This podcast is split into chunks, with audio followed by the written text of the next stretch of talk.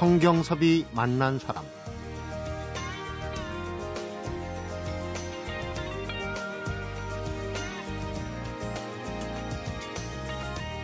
한 번쯤 만나봐야 되는 거 아닌가 이런 생각이 절로 들 때가 있습니다. 평소 알고 지내던 사람 중 하나가 하던 일을 그만뒀다거나 또 뭔가 새로운 일을 시작했다는 얘기가 들립니다. 혹은 그 사람이 지금까지 보여준 모습과 또 다른 모습을 보이더라 이런 소문을 접했을 때가 바로 그런 때 아닌가 싶은데요. 성경섭이 만난 사람 오늘은 1986년 등단 이후 무려 27년 만에 첫 장편 연애 소설 선보인 시대의 이야기꾼이죠. 성석재 작가를 만납니다. 단문적인 문장인데 왠지 영화 감독 장진 씨 영화를 보는 것처럼 풍자스럽지만 깊이 있는 문장을 잘 쓰시는 분 같아요. 그 소풍이라는 책 보면은 음식에 대한 게 많이 나오거든요. 책을 읽으면서 아주 상당히 그 어떤 군침도 돌고 좀 그런 기억이 나네요. 여유롭게 표현하고 이러는 데서 약간 뭐라 그러는가 마음도 편하면서 웃음이 좀 나고 좀 재밌게 봤어요 그냥. 타고난 이야기꾼이다 뭐 이런 식으로 묘사를 많이 하던데 심각한 것도 좀 유머러스하게 잘 만들고. 아, 이번에 단 한 번의 연애 내셨잖아요. 그래서 너무 반가웠어요. 아, 문장도 되게 흥미롭고 막 쉽게 되게 잘 읽혔거든요. 다음에 또 기대할게요. 반갑습니다. 어서 오십시오. 네, 안녕하십니까. 오랜만에 저희 프로에 종친이 나오셨는데 좀 힘들게 모셨어요. 예, 죄송합니다. 어, 종 씨라 부르면 금방 나오실 줄 알았는데 벌써 몇 작품째 겨우겨우 간곡하게 부탁을 해서 오늘 나오셨어요. 서로 또 가깝게 생각한 사이일수록 멀리서 노니까. 그만큼 또 바쁘시다는 얘기도 될 수 있고 최근에 뭐 인터뷰를 즐기시지 않았던 것 같아요. 네, 사실은 음, 좀 그랬습니다. 네. 지금 이제 27년 만에 첫 장편 연애 소설이다 그랬는데 단편도 그렇고 통그 여성이 주인공인 연애 소설은 아예 가까이 하시지 않은 걸로 알고 있습니다. 어, 제가 경상도 사나이거든요. 음, 돌아가신 고모부께서 네. 명을 남기셨는데 고모가 평생에 네. 당신은 왜 나한테 사랑한다는 말을 하지 않느냐고 하니까 사나이 입으로 그런 이야기를 어떻게 하느냐고 하고는 나중에 돌아가셨는데 네. 사- 경상 사람들이 좀 그런 면이 있습니다. 음. 속으로 생각을 하더라도 음, 내색을 별로 하지 않지요. 네. 그런 게 아마 소설에도 자연스럽게 묻어난 게 아닌가. 음, 그런데 그런 굳은 마음을 왜 변심을 하셨는지 뒤에 다시 여쭤보도록 하고 우선 이제 장편 소설 자체가 좀 어, 작년 4월인가요? 위풍당당 이게 네. 이제 거의 10년 다 돼갖고 장편 소설이 나왔고 네, 9년 만이었지요. 잇따라서 또한번 본물이 터지니까 장편 소설이 금방 또 나왔어요. 근데 주변에서 왜 장편 소설을 안 쓰냐 좀 잔소리를 들으셨다는 얘기를 들었어요. 그게 한 4, 5년쯤 됐나요? 네. 한국 문학 전체에 그런 소설 쓰는 사람들한테 평론가도 그렇고 뭐 여러 사람들이 장편 문학만이 한국 문학의 살 길이다. 음, 라는 듯이 좀 몰아치는 그런 분위기가 있었죠. 근데 에, 그땐 또 좀 청개구리 기질이 좀 발동을 해서 네. 또 하라 그러면 또 안 가는 쪽이니까 그래서 뭐 그런 것도 있고 또 계속 뭘 쓰고 있으니까요. 음, 굳이 장편을 써야 되겠다는 그런 필요를 별로 못 느꼈어요. 네. 장편이라는 거는 준비 기간이나 또 쓰는 기간이라는 건 상당히 많이 걸리고 네. 비용도 그렇습니다. 비용 대비 또 나오는 게 별로 그게 아, 잘 시원찮은가요? 수학이 시원찮으면 어, 피해가 크죠. 네. 손해가 크죠. 뭐 그런 면도 있고 그래서 좀 장기적으로 계획을 세워야 되는데 그러다 보니까 자꾸 차일 피일 미루게 됐지요. 네. 그러니까 그건 어쨌든 작년 4월에 나온 위풍당당은 9년 만이고 이 소설은 어 실제로 쓴 기간은 두 달이에요. 오, 굉장히 빨리. 네, 초고를 그리고 고친 기간이 한 세 달쯤 되고요. 음, 근데 이 경우는 아주 저한테도 아주 특수한 경우라고 할 수가 있습니다. 네. 그러니까 제가 뭐 계획하고 이렇게 했어야 되겠다 이런 게 아니고 무엇인가 저 아닌 다른 존재가 저를 붙들고 음, 쓰라고 쓰라고 요구하는 듯한 근데 그게 그다지 싫지 않은 음, 마치 제 등에 제가 어떤 잉크 탱크 같은 걸 지고 있고 거기다 누가 잔뜩 네. 잉크를 주입해주고 마구 쓰게 만드는 듯한 그런 느낌이었어요. 제가 어, 등단했을 때 누구나 다 비슷한 경험들을 합니다만 시를 쓸 때든 소설을 쓸 때든 자기도 모르게 막 음. 불류처럼 쏟아져 나올 때가 있어요. 네.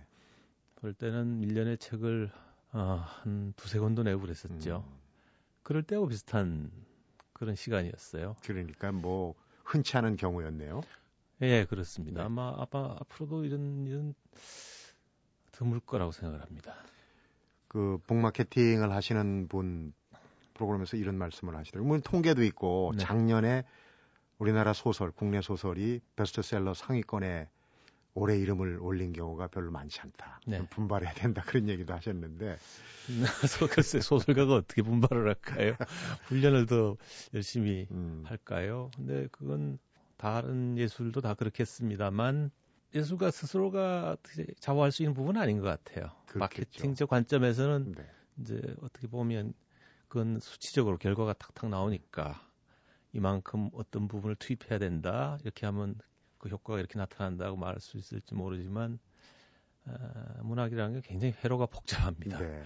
당장 이렇게 쓰는 게 많이 팔릴 것이고 너를 유명하게 해줄 것이라고 아무리 이야기를 하고 스스로도 그렇게 안다고 하더라도 그게 안 써지는 게 문학이에요. 그렇죠. 이렇게 쓰면 너는 아마 망할 것이다. 그런데도 그렇게 써지는 게 그게 문학입니다. 분발이란 표현은 뒤늦은 후회지만은 제가 약간 해석을 한 부분이 있습니다.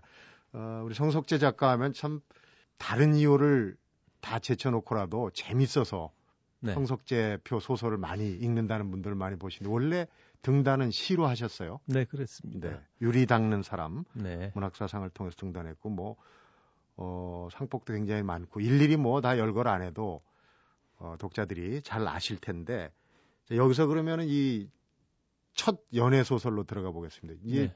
그두 달간의 거의 뭐 이것도 제 해석입니다만 신들린 듯이 네. 이 내용이 두 달 만에 쓸 내용은 아닌 것 같은데 그래서 혹시 독자들이 읽어보신 분들은 본인의 연애사나 경험이 좀 많이 녹아 있는 거 아닌가 이런 생각을 분명히 하실 것 같아요. 연애니까요. 당연히 그런 생각을 하게 되겠죠. 물론 제 경험이 전혀 없다고 할 수는 없습니다만 주인공들의 그 아, 주인공이 태어나서 자란 환경이라든지 걸어간 행로라든지 이런 것들은 제 것은 아니고요. 네. 부분적으로 제가 겪거나 혹은 친구들한테 들은 얘기거나 제 세대에서 아, 보고 느끼고 느낀 것들은 음. 상당 부분 들어가 있습니다. 근데 그렇지만 제 경험이라고 하면 좀 아마 저는 쓰기가 힘들었을 거예요. 네. 그건 경상도 사나이로서의 어떤 그런 무뚝뚝함 때문이 아니라 일종의 그 어, 낯가림 같은 겁니다. 네. 소설가로서의 나는 한없이 뻔뻔스럽고 음. 외향적인 데 비해서 한 개인으로서의 나는 그렇지 않으니까요. 그런 걸 이렇게 드러내 보이는 게 이제 싫은 거죠. 네. 근데 연애를 그러면 이번에 왜 썼느냐 하면 연애라는 게 가장 어, 그 남녀 두 사람의 삶, 생각, 또 느낌, 어, 삶의 결을 잘 드러내 보여줄 수 있는 그런 방법이었기 네. 때문에 또 그것이 또 뜨거워서요. 연애라는 것은 네. 늘 뜨겁죠. 뜨거운 어, 뭐랄까 서로에게 굉장히 뜨거운 음. 그래서 굉장히 가까워지는 그런 느낌을 제가 좀 바른 것 같아요. 이걸 쓰는 동안 굉장히 제, 제 자신 또 굉장히 달아올라 있었고요. 네. 그래서 그런 것들이 여러 가지가 합쳐져서 자연스럽게 연애 소설이 된 게 아닌가 싶습니다. 그 연애 중에도 순애보 해바라기 사랑이라고나 할까요? 한 여자만을 거의 여기는 뭐 평생에 후반부는 안 나옵니다만은 네. 평생을 네, 어, 쫓아가는 그런 이제 남성의 순애보인데 여기 나오는 이제 민현이라는 네, 그 여성의 캐릭터가 좀 독특해요. 뭐 우리가 이제 흔히 판무 파탈 그래갖고 이 좀 뭐 파괴적인 네, 뭐 이런 것도 아니고 네, 그런데 또 작가 자신도 주인공의 속내를 당최 드러내지 않는 게 성석지 작가도 잘 모르는 거 아닌가 하는 생각이 들 정도였어요. 읽으면서. 음, 아마 또 이게 이제 이 소설의 현재 시점은 근미래입니다. 그러니까 2015년에서 20년 그 사이 어느, 어느 때쯤 되죠. 그게 이제 현재 시점의 민현과 세길이라는 사람이 이야기를 하고 뭐 움직이죠. 자기들이 그 자기들만의 그런 공간에서 그 시점에서 볼 때 남녀 관계는 그런 정도. 음. 가능할 수 있지 않을까 하는 것이고요. 지금 한참 그런 식의 관계가 또 만들어져 가고 있고 나타나고 있고요. 일테면 여성과 남성 간의 수천 년의 관계가 연애에 있어서도 네. 인간 관계에 있어서도 관계가 이제 새로운 방식으로 이제 변모하고 있다. 그런 기미는 뭐 도처에서 나타나고 있고 실제로 우리도 지금 그런 상황이 아닙니까? 그러니까요. 거기에 개인의 연애사라는 시, 시줄에다가 네. 또 날줄에는 그 민주화 운동의 과정 또 네. 그 금융 위기, 경제 위기 또 네. 어, 양극화 이런 부분들도 녹아져 있어서 참 독특한 연애 소설이다 하는 생각이 들었는데 자, 단 한 번의 연애뿐만 아니라 이 성석재 작가 오랜만에 어렵게 나오셨으니까 네. 최근에 문학 세계를 그 전에 문학 세계도 물론 제가 살펴보도록 하겠습니다. 성경섭이 만난 사람 오늘은 문단 대비 27년을 맡고 있는 성석재 작가를 만나보고 있습니다.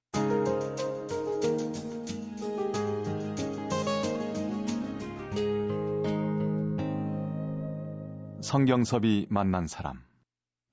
책을 펼치다가 이 책 날개라고 하나요? 네. 앞장 뒤에 이제 속에 어떤 젊은이 네. 떡거머리 젊은이가 웃는 건지 뭐 심각한 건지 네. 어떻게 보면 좀 상사병에 걸린 그런 표정으로 들어가 있던데 네. 그게 언제적 사진입니까?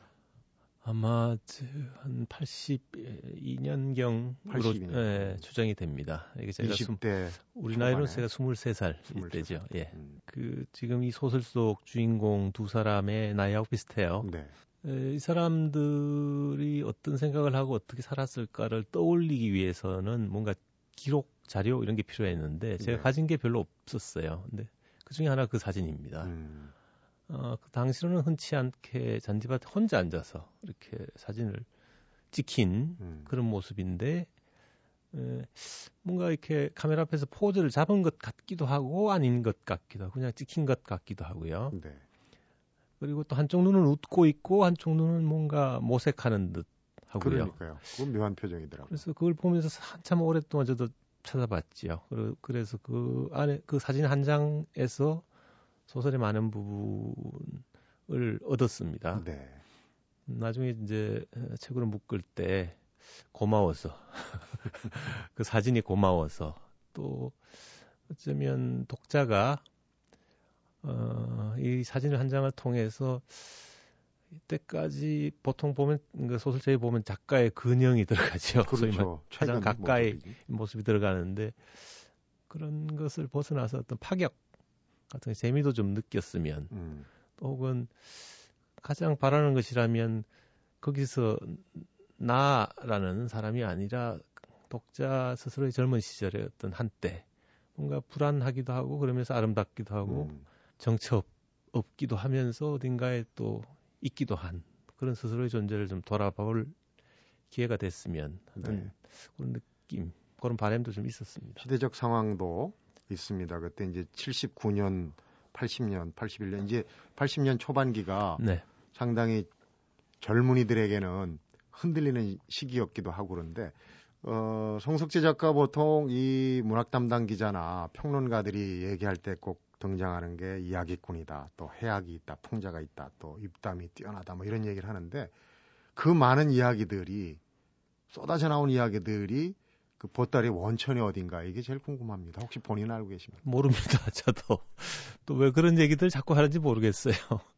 저한테 해당이 되는 건지 저는 오로지 제가 어, 집중하는 부분은 그런 겁니다. 에, 내가 재밌어야 되겠다. 내가 네, 나 그렇죠, 스스로 우선. 음, 재밌어야 되겠다. 어떤 소설을 쓰면서 글을 쓰면서 내가 무슨 의무감이나 아, 이걸 써야만 밥이 나오지 쌀이 나오지 하는 식의 어떤 의무감으로 쓰는 게 아니라 소설이라는 것은 사실 이 세상에 있어도 그만 없어도 그만인 것이거든요. 그걸 굳이 쓰는 이유는 이 세상에 무슨 보탬이 되자거나 이런 네. 게 아닙니다. 그러니까 어, 마치 무용이나 음악처럼 그것이 실제는 보탬이 안 되더라도 실제 실생활에 보탬이 안 되더라도 인간을 뭔가 아, 다른 아, 피조물들과 구별되게 하는 네. 그런 게 아닐까 음악이나 무용이나 음, 문학이라는 게 시, 소설 이런 것들이 그렇다면 뭔가 좀 우리 고양시키는 어떤 것이라면 속박 없이 좀 자유롭게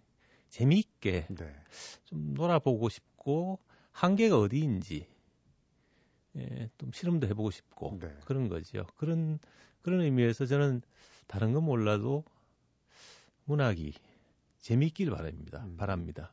저 스스로에게 가장 먼저 재미가 없으면 못 쓰니까요. 어, 재미없고 뭐 의무로 쓰는 것이고 남에게 훈계나 하고 뭐 어, 뭐 이런 것이라면 음. 차라리 없는 게 낫죠 저한테는. 근데 이제 재미라는 게 묘한 것이 이게 반복이 되면 재미가 없단 말이에요. 자꾸 새로운 게 그렇, 그렇죠. 새로운 거를 새로운 이야기를 들려줘야 재밌는데 그래서 제 나름대로 좀 연구를 해봤습니다. 근데 우리 성숙재 작가가 시로 등단하기 전에 이 졸업하고 네. 대학에서 이제 법학을 전공하셨는데 네. 졸업하고 몇 단계로 제가 구분해봤어요. 출판사 다니시고 네. 또 대기업도 다니셨어요.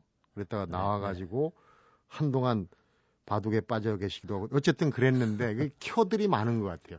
네. 켜켜이 싼 켜 속에 이야기들이 숨어 있지 않은가 그런 생각이 드는데 아, 혹시 어떠십니까 제 분석이? 경험 제가 직접 한 개인으로 겪은 경험이라는 거는 그다지 내세울 만한 게 없습니다. 가령 우리 앞세대 가령 6.25를 겪은 분들이라든지 혹은 네.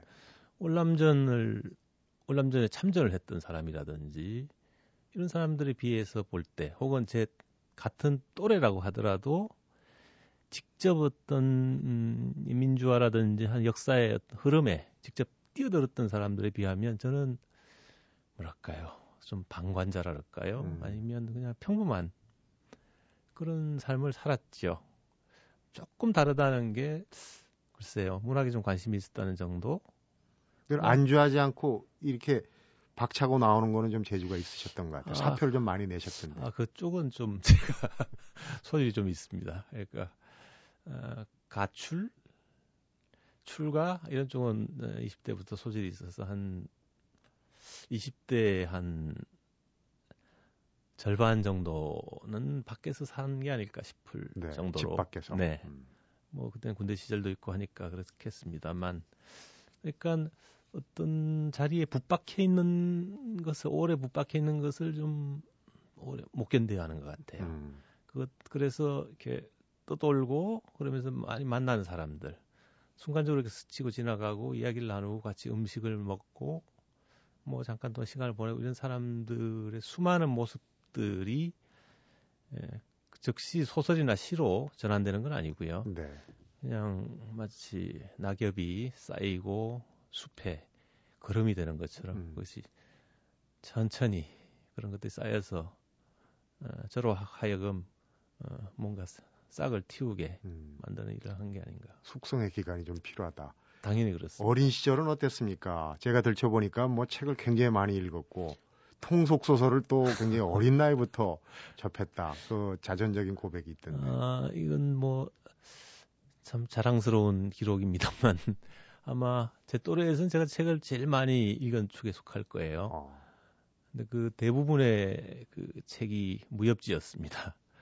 아마 한 3천 권 정도는 되지 않았을까. 고수들의 초식을 탄지신공 뭐 이런 거 그렇죠.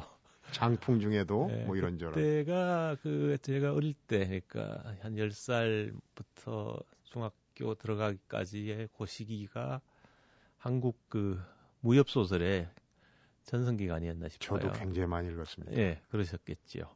그래서 근데 우연히 어떤 계기로 그 무협지를 접하게 됐는데 그걸 읽기 시작하니까 에, 다른 건 눈에 들어오지를 않았지요. 그 당시에 말하자면 아이들이 많이 읽던 세계 뭐 명작 네.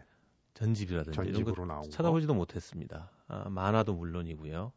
나중에 그걸 보충하느라 보충 수업하느라 뭐 중학교에 가서 어린이들이 읽는 만화나 명작 같은 걸 읽- 그때서야 읽었으니까요. 네.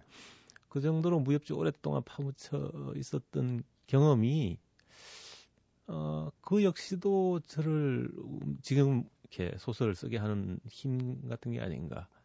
지금 생각하면 무협지라는 게 뭐, 한 저도 근래 한번 읽어본 적이 있는데 도저히 눈 뜨고 보기가 힘들 정도의 그런 엉성한 그런 텍스트임에도 불구하고 그것이 저 어린, 어린 저에게 굉장히 매혹 적이었단 말이죠. 그 네. 이야기 구조라는 게 사람들이 좋아할 만한 그런 스토리, 이야기가 뭔가, 재- 왜 내가 이걸 재밌어 할까 하면서 음. 끊임없이 예, 생각을 하고 느끼면서 읽었겠지요. 성석재 소설에 그런 대목이 문득 문득 문득 나옵니다. 아닌 게 아니라 그렇습니다. 무협지 같은. 무협지가 어떤 대중문학이 갖고 있는 그 어떤 키워드 같은 걸 다 갖고 있습니다. 네. 가령 복수라든지 연애 연애라든지 뭐 신비로운 음. 뭐 인연이라든지 사람들 좋아 신분 상승이라든지 별 볼 일 없던 네 그렇죠. 젊은이가 그냥 갑자기 누구를 만나 고수가 되고 네. 그런 것이죠. 그러니까 그런 것들을 이렇게 깔볼 이유는 없습니다. 네. 거기서 무엇을 가져가느냐는 다 각자의 몫이니까요. 독자 각자의 몫입니다. 음. 저는 운이 좋아서 그런 다른 저는 할머니한테도 한테서 어린 시절에 할머니의 무슨 무릎 베개를 하고 이야기를 듣고 하지는 못했습니다만 어머니한테서 그랬고요. 무협지가 저한테는 그런 이야기를 제일 많이 해준 어린 시절에 네. 그런 것이었죠. 앞에서 이제 성석재표 소설의 재미를 얘기를 했는데 제 개인적으로도 굉장히 궁금합니다. 요새는 그 모든 프로그램이 예능감이 있어요. 그래갖고 음, 음, 애들리브라고 그러지 않습니까? 그렇죠. 즉석에서. 네. 그런데 그런 걸 많이 느끼거든요. 음. 그런 건 혹시 어떤 준비된 훈련이나 이 장치를 따로 갖고 계신지. 글쎄요, 어, 그러니까 사람이 어떤 유형이 두 가지가 있는데 제 생각에는요. 한 사람은 먼저 이야기를 하는 사람이 있습니다. 발화자죠. 음. 발화를 하는 쪽을 에, 잘 하는 사람이 있고 한 사람은 잘 듣는 사람이 있습니다. 네. 둘다 이야기를 잘 하는 사람이라고들 사람한테 평가를 받죠. 잘 듣는 것도 사실 이야기를 잘 하는 겁니다. 근데 잘 듣는 사람들이 꼭 하나 더 가지고 있어야 될 것은 적절한 시기에 적절하게 그걸 잘 받아쳐야 된다는 겁니다. 리액션이 있어야 되는 그렇지 마치 야구로 치면 타자처럼요. 네. 조금 투수고요. 어, 저는 그 타자 쪽인 것 같아요. 음. 계속 투수가 어, 일곱 개 공을 던질 때까지 기다리다가 한 번 가끔 한번 선관이 좋아야 되네요. 그런 식의 역할을 하는데 기다리면서 많은 생각을 하는 게 하게 되는 거지요. 네. 어떻게 하면 이거를 안타로 만들까라는 많은 생각을 하면서 상대가 계속 던져오는 그 말의 성격 음. 또그 말의 틈, 허점 이런 걸 이제 생각을 하지요. 그래서 적절할 때 그걸 에, 쳐내면 되는 겁니다. 음. 근데 이게 어느 게 어렵다 쉽다고 할 수는 없지요. 뭐 저는 하여튼 어떻든 그런 셈이고 제 소설은 어, 그런 많은 세상이 저한테 던져오는 음. 그런 어, 어떤 현상, 느낌, 또 삶의 어떤 모습 이런 것들을 일단 다 담고 그 안에서 몇 가지 네. 제가 쳐낼 수 있는 것들을 이렇게 붙여서 음. 만들어낸 그런 만화경 같은 거죠. 그렇군요. 어느 인터뷰에선가 기다림의 순간이 필요, 필요하다. 좀 고차원적으로 무의도식의 시간이 필요하다. 그 얘기를 듣고 뭔 얘기인가 했는데 네. 지금 그 얘기를 들으니까 좀 이해가 되는 것 같습니다. 잠시 후에 얘기를 더 풀어볼까요? 성경섭이 만난 사람 오늘은 우리 시대의 이야기꾼이죠. 성석재 작가를 만나보고 있습니다.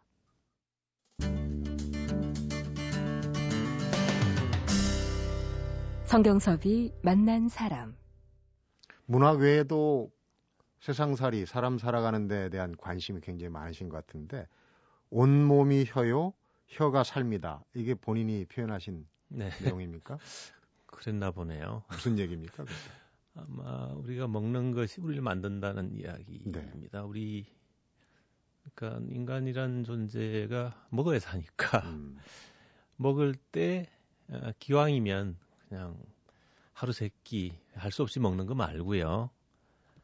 어, 맛있게 한번 먹어보자 하는 음. 취지에서 온몸이 감각기가 돼서 한번 어, 어떤 그걸 마중을 나가자. 우리가 속된 말로 목숨 걸고 마- 만난 거 찾으러 먹으러 다닌다는 얘기를 하는데 그런 류에 속하시는 거라는 아, 그 정도는 아닙니다. 그 정도는 이제 책에 보면 나오는 그 메뉴들이 그렇게 특별한 게 아니고요. 뭐 흔한 것들입니다. 네. 비빔밥이나 떡국이나 음, 무슨 곶감이나 냉면이나 이런 것처럼 특히 장 음, 아주 기본이 되는 우리 음식에 그런 것들에 대한 좀 과도한 탐닉이 있죠. 박식하시더라고요. 아, 그냥 평범하게 음. 쓰시지 않고 음식은 평범한데 거기에 대한 설명이나 음식 계획을 보면은 내공이 좀 있어 보입니다. 아, 그것은 어, 제가 그렇게 보였다면 그것은 어, 그 음식을 만드는 분들 덕분입니다. 네. 되게 이제 어디 가서 우연히 어떤 음식을 먹게 되면 그걸 만든 사람과 직접적인 접촉을 안 하더라도 자꾸 살피게 돼요. 네. 근데 제 경험으로는 그런 분들이 되게 보면 일단 잘생겼습니다. 그 할머니, 가령 할매국수의 할머니도 네. 보면 뭔가 품위가 느껴집니다. 그런 것처럼 어떤 음식이든 그 음식이 갖고 있는 힘이 있을 때 그 음식을 만든 사람들은 반드시 그에 걸맞는 네. 그런 품위와 힘을 가지고 있는 것 같아요. 그분들하고 무슨 대화를 나누지 않아도 어떤 느낌이 옵니다. 음. 생김새만 봐도. 그리고 그 음식이 무엇보다도 수많은 이야기를 하니까요. 어, 그러다 보니 그에 관심이 생기고 뭐 요즘은 뭐 정보 찾기가 너무 쉬우니까요. 책도 네. 많고 음. 인터넷 정보도 많고요. 그러니까 그런 것들을 이렇게 엮는 재주가 아, 좀 있으면 그렇게 보일 수는 있습니다. 음식 중에도 글쎄 음식이라고 분류할 수 있을지 몰라도 술에 네, 대해서는 좀 음미죠. 관심이 많으신 것 술과. 차, 네. 예, 관심이 많습니다. 어, 또 한 가지 개인적인 성향으로는 전혀 그렇게 안 보이는데 우리가 얼리 어답터라 그러죠. 뭐 네. 새로운 거 나오면 빨리 사야 되고 네, 지름신이 강령 강령하셨다는 얘기도 하는데 얼리 어답터라 좀 그 디지털적인 그 뭐랄까 어, 취향이 좀 많으시다. 네, 그러니까 제가 어 아마 시골에서 나서 자라가지고 그러는지 호기심이 많아요. 네. 특히 도회적이고 음. 또 과학 기술 뭐 첨단 이런 쪽에 또 새로운 곳 장소 이런 데 호기심이 많습니다. 그래서 그런 게 나타나면 음, 먼저 가서 맛을 보고 음, 뜯어보고 싶고 그런 거죠. 먼저. 그러니까 그런 생활 그기에는 반드시 출혈이 따릅니다. 경제적인 출혈. 그래서 제 주변 사람들이 제가 한번 이렇게 얼른 처음 나왔을 때 얼른 이렇게 좀 가서 맛을 보고 난 뒤에 곧 실증을 내고 또 새로운 무엇을 어, 찾아가는 과정에서 음, 막 떠안긴 것들을 지금까지도 쓰고 있는 사람들이 꽤 있습니다. 네. 주변에서 피해를 본의 네. 아니게 보시는 건데요. 작가들이 이게 이제 얼리 어답터 뭐 그 디지털하고 아날로그 뭐 이런 구분이 되는지 모르겠습니다만은 이제 독자들하고 공간하는 방편으로 네, 어 소셜 네트워크 서비스라고 그러죠. SNS를 그렇죠. 많이 네, 활용을 하는데 네. 우리 성 작가 같은 경우는 그쪽으로는 별로 취향이 예, 없으십니까? 저는 그쪽은 좀 그렇습니다. 그러니까 음, 이건 물론 제 개인적인 생각인데 작가들은 결국은 말, 언어, 네.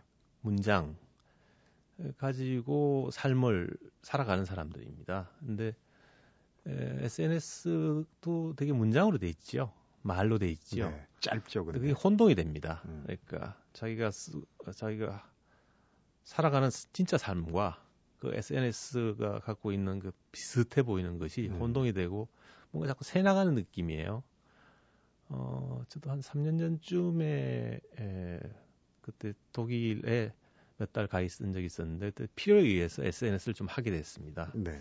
좀 하다 보니까 결국은 이게 어, 삶과 아주 비슷한 아주 비슷한 그걸 사입이라고 하지요.